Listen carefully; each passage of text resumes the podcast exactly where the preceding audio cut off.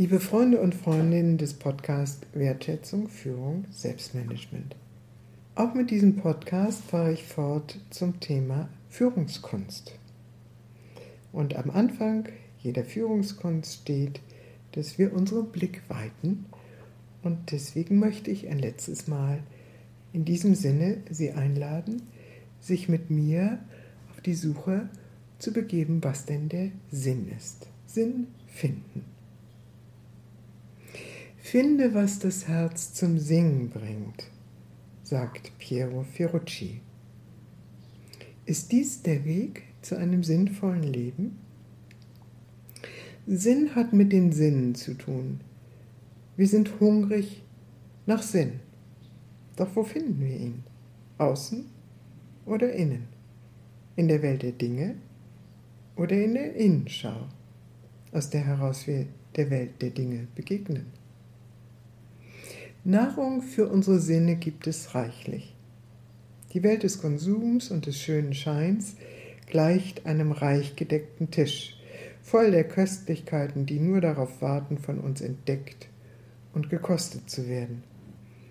Und jede dieser Köstlichkeiten enthält ein Versprechen von Glück, Schönheit, Erotik, Ansehen, Macht oder auch vom Frieden, Freude, Gelassenheit, Harmonie, Verbundenheit mit Mensch und Natur.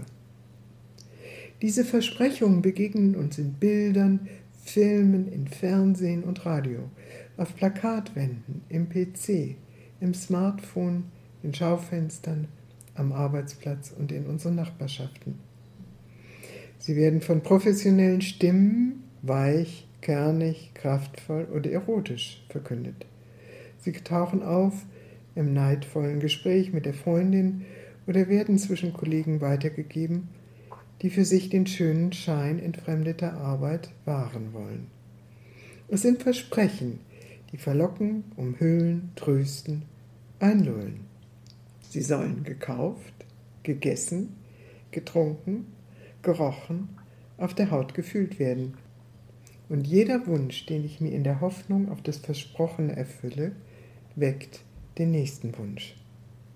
Es ist die Welt der äußeren Wahrnehmungssinne, die uns somit Beschlag zu belegen scheint, hinter der mächtige industrielle Interessen und gigantische, weltumspannende Akteure stehen, welche um Erfolg, Expansion und Fortbestehen kämpfen. Markt um Markt, Mann um Mann, Frau um Frau, Kind um Kind.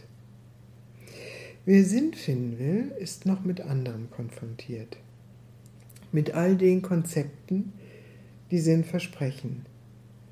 Wir finden sie bei Eltern, Lehrern, Freunden, Nachbarn, Wissenschaft, Medien, Religionen, Verbänden, Vereinen, Organisationen, Unternehmen. Aller Orten werden sie in die Welt hinaus posaunt für alle, die es hören oder nicht hören wollen.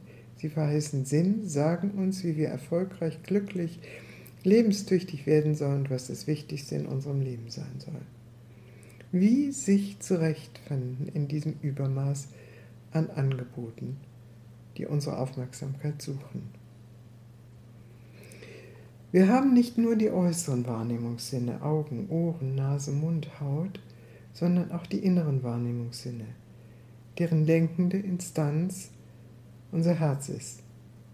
Das Herz weiß, jenseits aller Konzepte und äußeren Reize, was uns in der Tiefe gut tut was dem Leben Sinn schenkt.